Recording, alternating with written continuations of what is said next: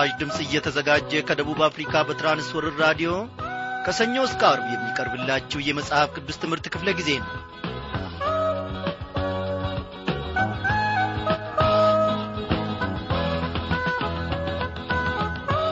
ሰላም ጤና ይስጥልኝ። በጌታ የተወደዳችሁ ክብሯን አድማጮች እንደምን አመሻችሁ። በዛሬው ምሽት ክፍለ ጊዜ ጥናታችን ተከታታዩን የኦሪት ዘፍጥረትን መጽሐፍ ጥናታችንን ይዘንላችሁ ቀርበናል እግዚአብሔር አምላካችን ሁላችንንም በቃሉ እንደሚገናኘንና እንደሚባርከን በጌታ መንፈስ ቅዱስም አስተማሪነት ደግሞ ብዙ ቁም ነገሮችን እንደሚገልጥልን ተስፋ እያደረግን ይህንን ዝማሬ እንጋብዛችኋለን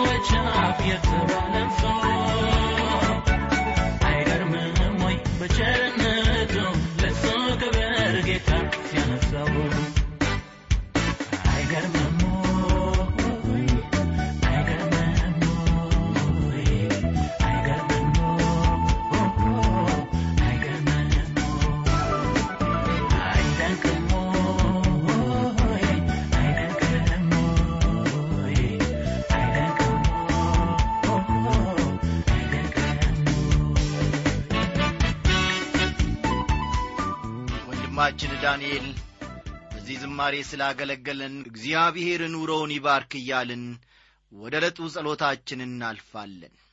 ታናሹን ከተጣለበት የምታነሳ በጥበብህ ደግሞ በሥራህም ድንቅ የሆንክ እግዚአብሔር አምላካችን ከሰው አእምሮ በላይ የሆነውን ነገር እያደረግክ እነሆ እጃችንን ባፋችን ላይ እየጫንክ እስክንገረም ድረስ ዝም እስከምንል ድረስ አቤቱ አምላካችን ሆይ ድንቅን በሕይወታችን ውስጥ እያደረግ ዘመናትን አሳልፈ ቀናትን አሳልፈ ለዚህ ጊዜ ደግሞ እንድንበቃ ፈቃድ ሆኗል።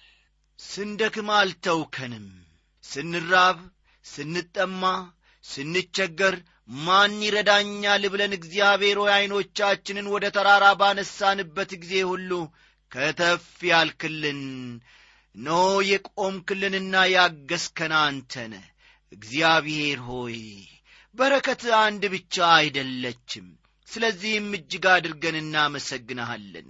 ለታናሹም ለታላቁም ሳታዳላ ከጸባዖት እኩል በረከትህን ስለምትሰጠን ስለምትመለከተን እግዚአብሔር ሆይ ክብር ለስሜ ይሁን። በዚህች ምሽት ደግሞ በመካከላችን ተገለጥ። እግዚአብሔር ሆይ ይህንን ቃልህን ሥጋና ደም ሊገልጠው አይችልምና አንተ ከጸባዖት ኖ እግዚአብሔር አምላካችን ሆይ ጌታ መንፈስ ቅዱስን ልከህ ደግሞ ተናገረን። በእውነት እግዚአብሔር ሆይ ጌታ መንፈስ ቅዱስ ይናገረን። አቤቱ አምላካችን ሆይ ዛሬ ሰምተን ጠዋት ከእንቅልፋችን ስንነሳ የምንዘነጋው ቃል ሳይሆን ለበረከት የሚሆንን ለበረከት ጌታ ሆይ የሚረባን በሕይወት ዘመናችን ሁሉ እግዚአብሔር ሆይ የሚጠቅመን የእምነት ቁርጭምጭሚቶቻችንን የሚያጸናልንን ጌታ ሆይ ቃልህን በልባችን ውስጥ አትምልን። ጌታ ሆይ ሰሚዎች ብቻ እንሁን አድራጊዎች ፈጻሚዎች አድርገን ለሌሎችም ምሳሌዎች አድርገ ደግሞ በቤት ውስጥ አቁመን። መተላለፋችንን ሁሉ ይቅር ስላልከን ክብር ለስሜ ይሁን።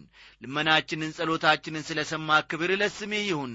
በጌታችን በመድኃኒታችን በኢየሱስ ክርስቶስ ያው ስም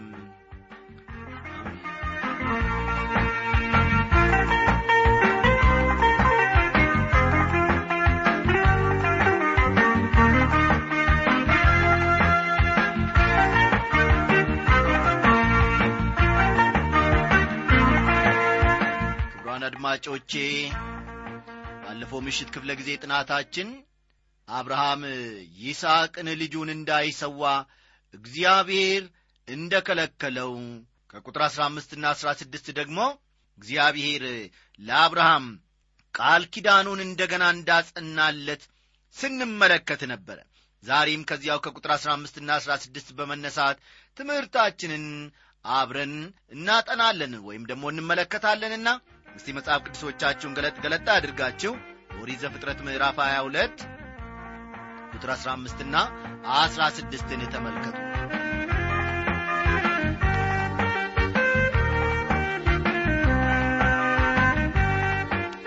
የእግዚአብሔር መልአክም አብርሃምን ከሰማይ ሁለተኛ ጊዜ ጠራው እንዲህም አለው እግዚአብሔር በራሴ ማልኩ ይላል ይህን ነገር አድርገሃልና አንድ ልጅህንም አልከለከልክምና ይላል።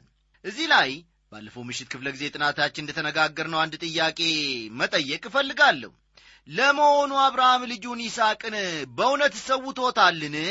በፍጹም ልጁን አብርሃም አልሰዋም። ነገር ግን እግዚአብሔር ይህን ነገር አድርገሃልና ይለዋል። አያችሁ አድማጮቼ አብርሃም እግዚአብሔርን አመነ በዚያም እምነት ርቆ ሄደ እኔና እናንተ እስከምናውቅ ድረስ እግዚአብሔር ግን አስቀድሞ የአብርሃምን የልቡን ፈቃድ ያውቅ ነበረ ስለዚህ አብርሃም እንዳደረገው ማለትም ልጁን እንደ ሰዋው አድርጎ ቆጠረለት። አብርሃም የጸደቀው በእምነት ነው። ነገር ግን በተጨማሪም እምነቱን በሥራ የተረጎመ ሰው በመሆኑም በሥራውም እየጸደቀ ነው። አብርሃም እምነት እንዳለው በተግባር ያሳየ ሰው ነው። አንድ ልጅህን ለእኔ አልከለከልክምና ይላል። ምንኛ ድንቅ ቃል ነው! በዚህ ነገር እስቲ ጌታ መንፈስ ቅዱስ ምን እንደሚናገራችሁ አሰላስሉ ወገኖቼ። አንድ ልጅህን አዎ አንድ ልጅህን ብቸኛውን ልጅህን ዛሬ የምትወዱት ዛሬ የምታፈቅሩት አንድ የተለየ ነገር በቤታችሁ በሥራ ገበታችሁ በኑሮአችሁ ውስጥ ቢኖር እግዚአብሔር መጥቶ ተዘራ ለእኔ ሰዋልኝ ተሰማ ለእኔ አድርግልኝ ይህንን ነገር። ወይንም ደግሞ አዎ ልብ በሉ ወገኖቼ ደነቀ ይህንን ነገር ሰዋልኝ እፈልገዋለሁ እግዚአብሔር ቢል በሙሉ ፈቃደኝነት እንደ አብርሃም መስጠት አለመስጠታችንን ወገኖቼ የሚያውቅ እግዚአብሔር ብቻ ነው። ልባችን ተፈቶ ለእግዚአብሔር ወዲያውኑ እንደ አብርሃም እሺ የምንል ስንቶቻችንን እዚህ ላይ እግዚአብሔር ራሱ በዚህ መንገድ ተጠቅሞ አንድያ ልጁን ለእኛ እንዴት እንደ ሰጠን አስታውሱ። በዚህ ሁኔታ እግዚአብሔር አንድ ግልጽ ያደረገው ነገር አለ። ይኸውም በእርሱና በሰዎች ልጆች መካከል ያለውን ክፍት ቦታ የሚሞላና የሰውን ልጆች ማዳን የሚችል ሰው መገኘት እንዳለበት ነው። በዚህ ምዕራፍ እግዚአብሔር ሊያስተምረን የሚፈልገው ዋናው መልእክት ይህ ነው አብርሃም የመሥዋዕቱን በግ እግዚአብሔር ያዘጋጃል ብሎ በእምነት ተናገረ። እንዳለውም እግዚአብሔር ያዘጋጀውን በግ አገኘ። በልጁም ፈንታ ይህንን በግ ሰዋው። ከአንድ ሺህ ዘጠኝ መቶ ዓመታት በኋላም እግዚአብሔር ስለ ዓለም ኀጢአት መሥዋዕት የሚሆነውን በግ ኢየሱስ ክርስቶስን ላከ። አብርሃም ልጁን ይስሐቅን እንዳያርድ ወይም እንዳይሰዋ እግዚአብሔር ከለከለው። ምክንያቱም ሰውን ማረድ ወይም መሰዋት ተገቢ አይደለምና። ነገር ግን በልጁ በኢየሱስ ክርስቶስ ጨከነበት በመስቀል ላይ እንዲሞት ተው። ይህም እግዚአብሔር ለእኛ ያለውን ታላቅ ፍቅሩን ያሳያል። እግዚአብሔር አንድያ ልጁን ለእኛ በነጻ ሰጠን። እኛ ለዚህ ታላቅ ስጦታ የከፈልነው ዋጋ የለም። እንዲያው ከታላቅ ፍቅሩ የተነሣ በጸጋ አዎ በጸጋ ልጁን ለእኔና ለእናንተ አሳልፎ ሰጠን። ቁጥር አሥራ ሰባትና አሥራ ስምንትን ተመልከቱ። በእውነት በረከትን እባርካለሁ ዘርህንም እንደ ሰማይ ከዋክብትና በባሕር ዳር እንዳላሸው አበዛዋለሁ። ዘርህም የጠላቶችን ደጅ ይወርሳል። የምድር አሕዛብ ሁሉ በዚህ ይባረካሉ ይላል። በዚህ የምድር አሕዛብ ሁሉ ምን ይሆናሉ ይላል? ይባረካሉ ይላል። ስለ የትኛው ዘር ነው እግዚአብሔር የሚናገረው በገላትያ ምዕራፍ 3 ቁጥር 16 ጳውሎስ ይህ ዘር የትኛው ዘር እንደሆነ እንደሚከተለው ያብራራል። ለአብርሃምና ለዘሩም የተስፋው ቃል ተነገረ። ስለ ብዙዎቹ እንደሚናገር ለዘሮቹም አይልም። ስለ አንድ እንደሚናገር ነገር ግን ለዘርህም ይላል እርሱም ክርስቶስ ነው ሲል ይናገራል እንግዲህ ወገኖቼ ከመጽሐፍ ቅዱስ ይህ ዘር ማን እንደሆነ ትርጉሙን አግኝተናል። ጳውሎስ በገላትያ ምዕራፍ ሦስት በቀደሙት ቁጥሮች በተለይ በቁጥር ስምንት ውስጥ ተጨማሪ ማብራሪያ ሰጥቷል። እንዲህ በማለት መጽሐፍም እግዚአብሔር አሕዛብን በእምነት እንዲያጸድቅ አስቀድሞ አይቶ በአንተ አሕዛብ ሁሉ ይባረካሉ ብሎ ወንጌልን ለአብርሃም አስቀድሞ ሰበከ ይላል ገላትያ ምዕራፍ ሦስት ቁጥር ስምንትን ልብ ይሏል። እግዚአብሔር ለአብርሃም ወንጌልን የሰበከው መቼ ነበረ? ይህ የማንኛችንም ጥያቄ ሊሆን ይችላል። አዎ አንድ ሰው ተነስቶ እግዚአብሔር ለአብርሃም ወንጌልን የሰበከው መቼ ነው ቢል ጥያቄው ትክክል ነው። እግዚአብሔር ወንጌልን ለአብርሃም የሰበከለት ልጁን ይስሐቅን በመሰዊያው ላይ እንዲሰዋለት በጠየቀው ጊዜ ነበር። መልሱ አንድና አንድ ነው። በቃ በዚያን ጊዜ እንዲህ ብሎት ነበር በዚህ የምድር አሕዛብ ሁሉ ይባረካሉ ሲል ተናገረው። ያ ዘር ደግሞ ክርስቶስ ነው። ይህ ነው ለአብርሃም የተሰበከለት ወንጌል ወገኖቼ። እዚህ ላይ በተለምዶ በእኛ ዘንድ ተጋኖ ስለሚነገረው ወይም ስለሚወራው ነገር ማስተካከያ መስጠት እፈልጋለሁ።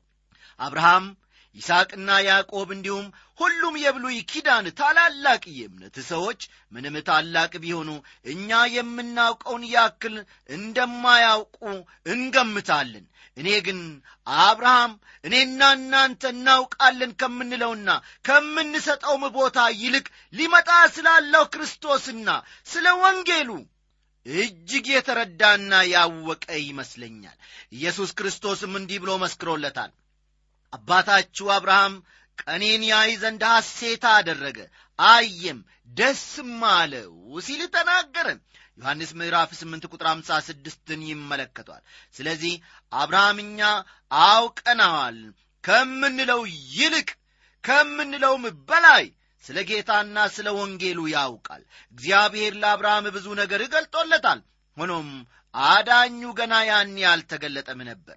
ከአንድ ሺህ ዘጠኝ መቶ ዓመታት በኋላ የተገለጠው ክርስቶስ አብርሃም ልጁን ለመሰዋት ባቀረበበት በሞሪያም ኮረብታ እርሱም በመስቀል ላይ መሥዋዕት ሆነ። አብርሃም ልጁን ይስሐቅን እንዲሰዋ መንገድ በጀመረ በሦስተኛው ቀን በቦታው ደርሶ ሊሰዋ ሲል እግዚአብሔር ሌላ በግ ሰጥቶት በሦስተኛው ቀን ልጁ ይስሐቅ ከሞት ተርፎ ሕያው እንደሆነ ኢየሱስ ክርስቶስም እንዲሁ በሦስተኛው ቀን ከሞት በመነሳት ሕያውነቱን አረጋግጧል። በእርግጥ ጳውሎስ እንዳለው እግዚአብሔር ለአብርሃም ወንጌልን ሰብኮለታል። በዚህ የምድር አሕዛብ ሁሉ ይባረካሉ ይላል እግዚአብሔር። ዛሬ የኢየሱስ ክርስቶስ ወንጌል ለዓለም ሕዝብ ሁሉ እየተሰበከ ነው። ይህም ሆኖ ዛሬም የወንጌሉን የምሥራች ያልሰሙ ብዙ ሰዎች በመካከላችን አሉ በረከቱ ግን ለሁሉ የሚበቃ ነው። ስለዚህ ይህን በረከት የሚፈልጉ ሁሉ በክርስቶስ ውስጥ ያገኙታል። አብርሃም ወደ ቤርሳቤ ስለ መመለሱ የሚያወሳውን ክፍል ከቁጥር 19ና 20 ተመልክተን ይህንን የምዕራፍ 22ን ትምህርት እዚህ ላይ እንቋጫለን ማለት ነው። ቁጥር 19ና ተመልከቱ። አብርሃምም ወደ ብላቴኖቹ ተመለሰ ተነስተውም ወደ ቤርሳቤ አብረው ሄዱ። አብርሃምም በቤርሳቤህ ተቀመጠ ይህም ከሆነ በኋላ ለአብርሃም እንዲህ ተብሎ ተነገረ። እነሆ ሚልካ ደግሞ ለወንድም ለናኮር ልጆችን ወለደች ይላል። የሚገርም ነው። የዚህ ምዕራፍ ቀሪው ክፍል ስለ አብርሃም ቤተሰብ መጠነኛ መግለጫ ነው የሚሰጠን። አብርሃም ወንድሙን ናኮርን ማዶ ከሚገኘው ከካራን ምድር ከተለየው ብዙ ዘመን ቆይቷል የዘር መስመሩ በእግዚአብሔር ቃል ውስጥ የምንከታተለው አይደለም። ነገር ግን አንድ ቦታ ላይ ከአብርሃም የዘር መስመር ጋር ሲያያዝ ወይም ሲገናኝ እናያለን። ይህንንም ስንደርስበት በዝርዝር ለማየት እንሞክራለን። የተቀረውን የምዕራፉን ክፍል ስናነብ የናኮርን ልጆችና የልጅ ልጆች የስም ዝርዝር እናገኛለን። ወገኖቼ እግዚአብሔር አምላካችን ከዚህ ክፍል ታላቅን ነገር በእውነት ለእኔ አስተምሮኛል። ጌታ መንፈስ ቅዱስም እንዲሁ እንዳስተማራችሁ እኔ ባለሙሉ ተስፋ ነኝ። በቀሪው ሰዓታችን ደግሞ የምዕራፍ 23ን ትምህርት አብረን እንመለከታለን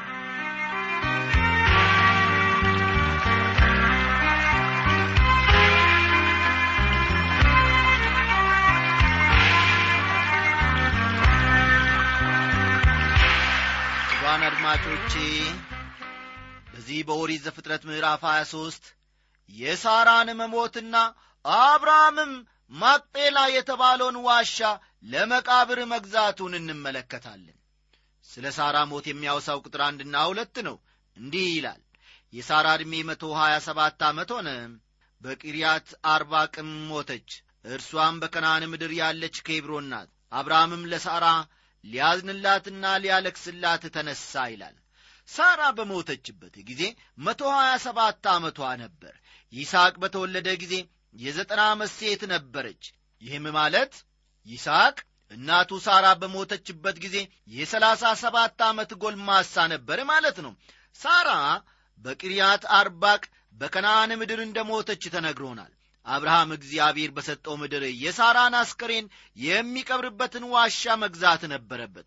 ለምን ወደ ሌላ ስፍራ ወስዶ አልቀበራትም? ትሉ ይሆናል። መልካም። ምክንያቱም ተስፋ የተገባለት የሚፈጸመው በዚህች ምድር ላይ ስለሆነ ነው። ምዕራፉን ወረድ እያልን ስንመለከት ወደፊት ማለቴ ነው የሳራ መሞትና መቀበር ለብዙዎች ደስ የማያሰኝ ነገር ቢሆንም በዚህ ስፍራ የተፈጸመውን እውነት ማስተዋል በጣም አስፈላጊ ነው። አብርሃም በማቅጴላ መሬት መግዛቱን የሚያወሳውን ክፍል ከቁጥር ሦስትና አራት እንመለከታለን። አብርሃም እግዚአብሔር ሊሰጠው ቃል በገባለት ምድር ላይ ራሱን ስደተኛና መጻተኛ እያለ ይጠራል። ቁጥር አምስትና ስድስትን ተመልከቱ። ይህ በዚህች ምድር የሚኖሩ የኬጣውያን ልግስና የሞላበት ምላሽ ነው። እንዲህ የሚለው የኬጢ ልጆችም ለአብርሃም መለሱ አሉትም ጌታ ሆይ ስማን አንተ በእኛ መካከል ከእግዚአብሔር አለቃነ ከመቃብር ስፍራችን በመልካሙ ቦታ ሬሳህን ቅበር ሬሳህን ትቀብር ዘንድ ከእኛ መቃብሩን የሚከለክል የለም ሲሉት እንመለከታለን። ለአብርሃም የወደድከውንና መልካም የሆነውን ሁሉ ቦታውን መርጠ ሬሳህን ቅበርበት ሲሉት እንመለከታለን አንተ በእኛ መካከል መኖር እኛን ደስ ያሰኘናል አሉት ኬጣውያን። አብርሃም በምላሻቸው እጅግ ተደነቀ ተመሰጠም። አንተ በእኛ መካከል አለቃና አሉት። ይህ ሰው አብርሃም በአካባቢው ባሉት ሰዎች ዘንድ በጎ ተጽዕኖ ነበረው። ከቁጥር ሰባት እስከ ዘጠኝ ባለው ክፍል ስንመለከት የማቅጴላ ዋሻ አብርሃም የመረጠው ቦታ መሆኑን እንመለከታለን። ሆኖም ለመግዛት ነው እንጂ የፈለገው እንዲሰጠው አልነበረም። በሌላ አባባል እግዚአብሔር ያንን ስፍራ እስኪሰጠው ድረስ የሚያስፈልገውን ነገር ሁሉ መግዛት ነበረበት። ስለዚህ ይህንን የመቃብር ቦታ በገንዘቡ ገዛው። አሁንም እዚህ ላይ አንድ ጥያቄ መጠየቅ እፈልጋለሁ። አብርሃም ሳራን ወደ ሌላ ቦታ ወስዶ ለምን አልቀበራትም? የሚል ነው የእኔ ጥያቄ። አዎ የተለያየ መልስ ልትሰጡኝና ብዙ ነገሮችንም ልትገምቱ ትችላላችሁ። በዚያ ስፍራ ሳራን የቀበረበት ምድሪቱ የቃል ኪዳን ምድር ስለሆነችና ልብ በሉ መልሱ ይህ ነው።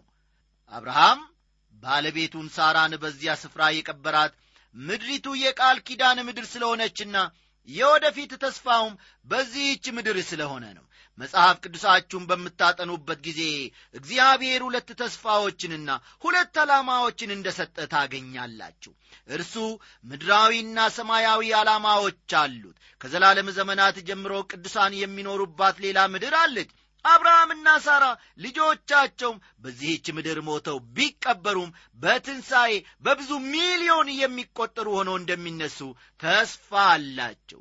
ይህ ምድራዊ ተስፋ ነው። ከዚህም በላይ ጌታችን ኢየሱስ ክርስቶስ በዮሐንስ ወንጌል ምዕራፍ 14 ከቁጥር 1 እስከ 3 እንደ ገባው ተስፋ የእግዚአብሔር ቅዱሳን በአዲሲቷ ምድር ወይም በአዲሲቷ ኢየሩሳሌም ለዘላለም ለመኖር ተስፋ አላቸው። ልባችሁ አይታወቅ። በእግዚአብሔር እመኑ በእኔም ደግሞ እመኑ።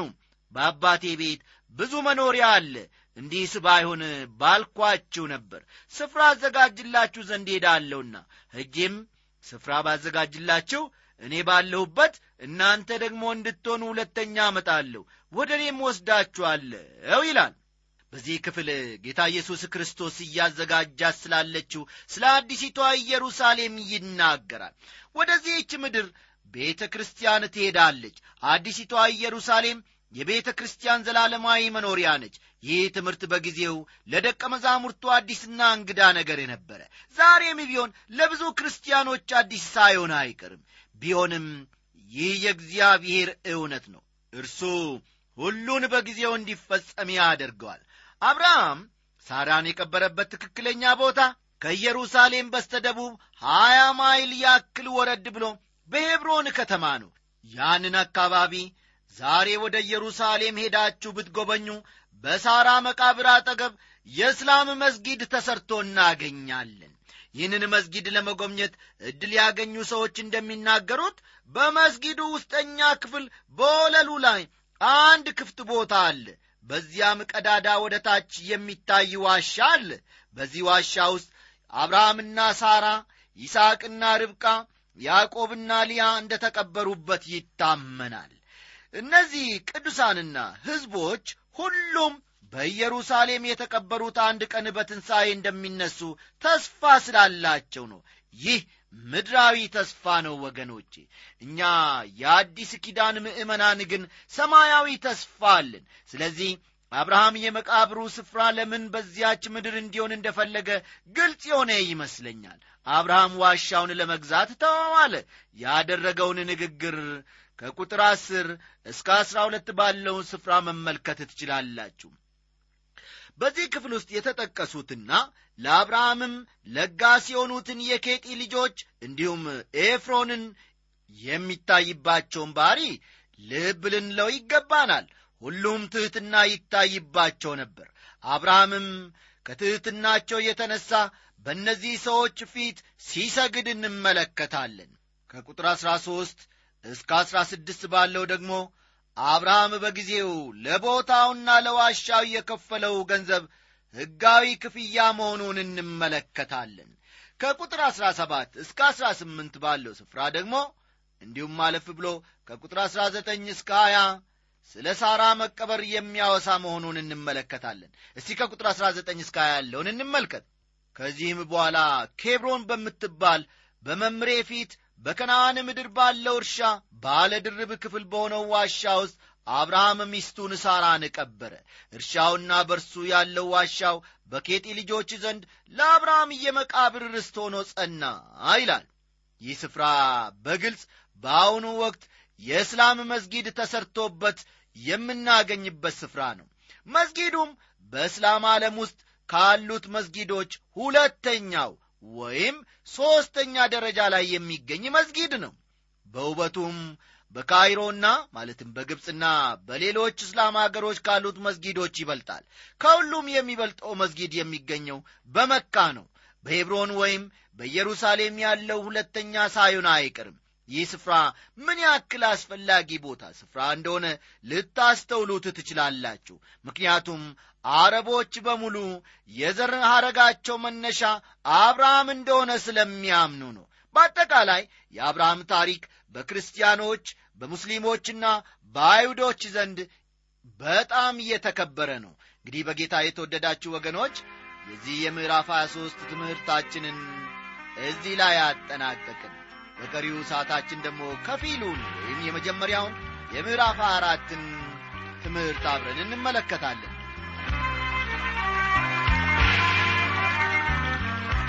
የዘፍጥረት መጽሐፍ በሁለት ዋና ዋና ክፍሎች ይከፈላል። የመጀመሪያው ክፍል ከዘፍጥረት ምዕራፍ አንድ እስከ ምዕራፍ አስራ አንድ ሲሆን ክፍሉም አራት ታላላቅ ድርጊቶችን ያጠቃልላል እነዚህንም ድርጊቶች ወይም ታሪኮች በቀደሙት ጥናቶች ተመልክተናቸዋል።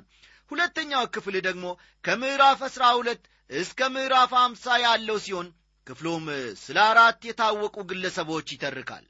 ከምዕራፍ አስራ ሁለት እስከ ምዕራፍ 23 የእምነት አባት ስለሆነው ስለ አብርሃም ሲናገር ከምዕራፍ 24 እስከ ምዕራፍ 26 ያለው ደግሞ ስለ ተወደደው ልጅ ስለ ይስሐቅ ይናገራሉ በይስሐቅ ሕይወት ውስጥ ሦስት ታላላቅ ታሪኮች ተጠቃለዋል።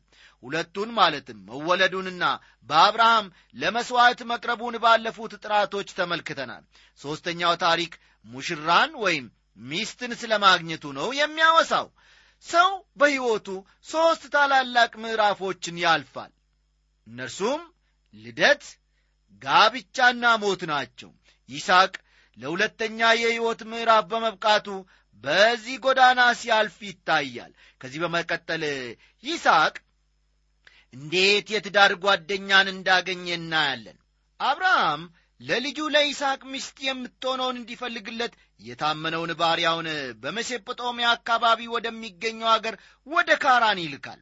ባሪያውም ርብቃን በማግኘቱ በተልእኮ ውጤታማ መሆኑን እንመለከታለን።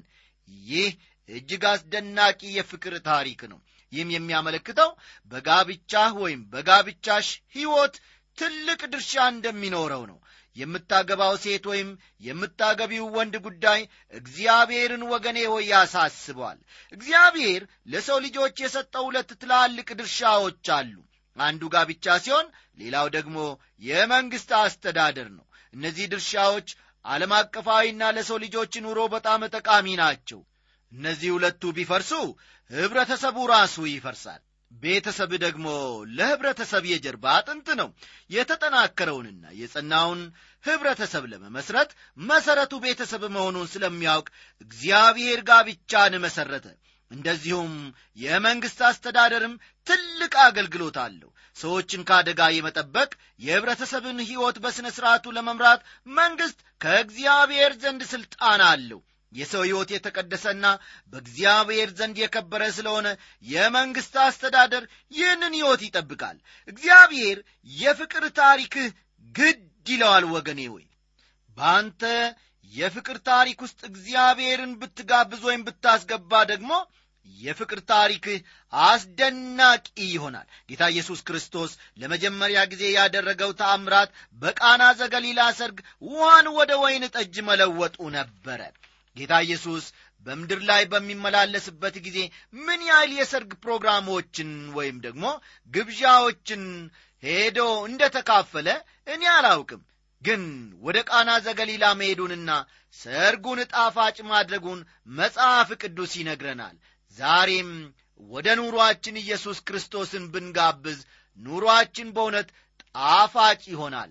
እግዚአብሔር ደግሞ ለዚህ የተሰጠን ሰዎች ለዚህም የምንኖር ሰዎች ያድርገን። ጥያቄ ወይም ማስተያየት ቢኖራችሁ እንግዲህ ወገኖቼ በአድራሻችን በ1366 ጻፉልን። ደናደሩ እያልን ስንሰናበታችሁ በፍቅር ነው። ሰላም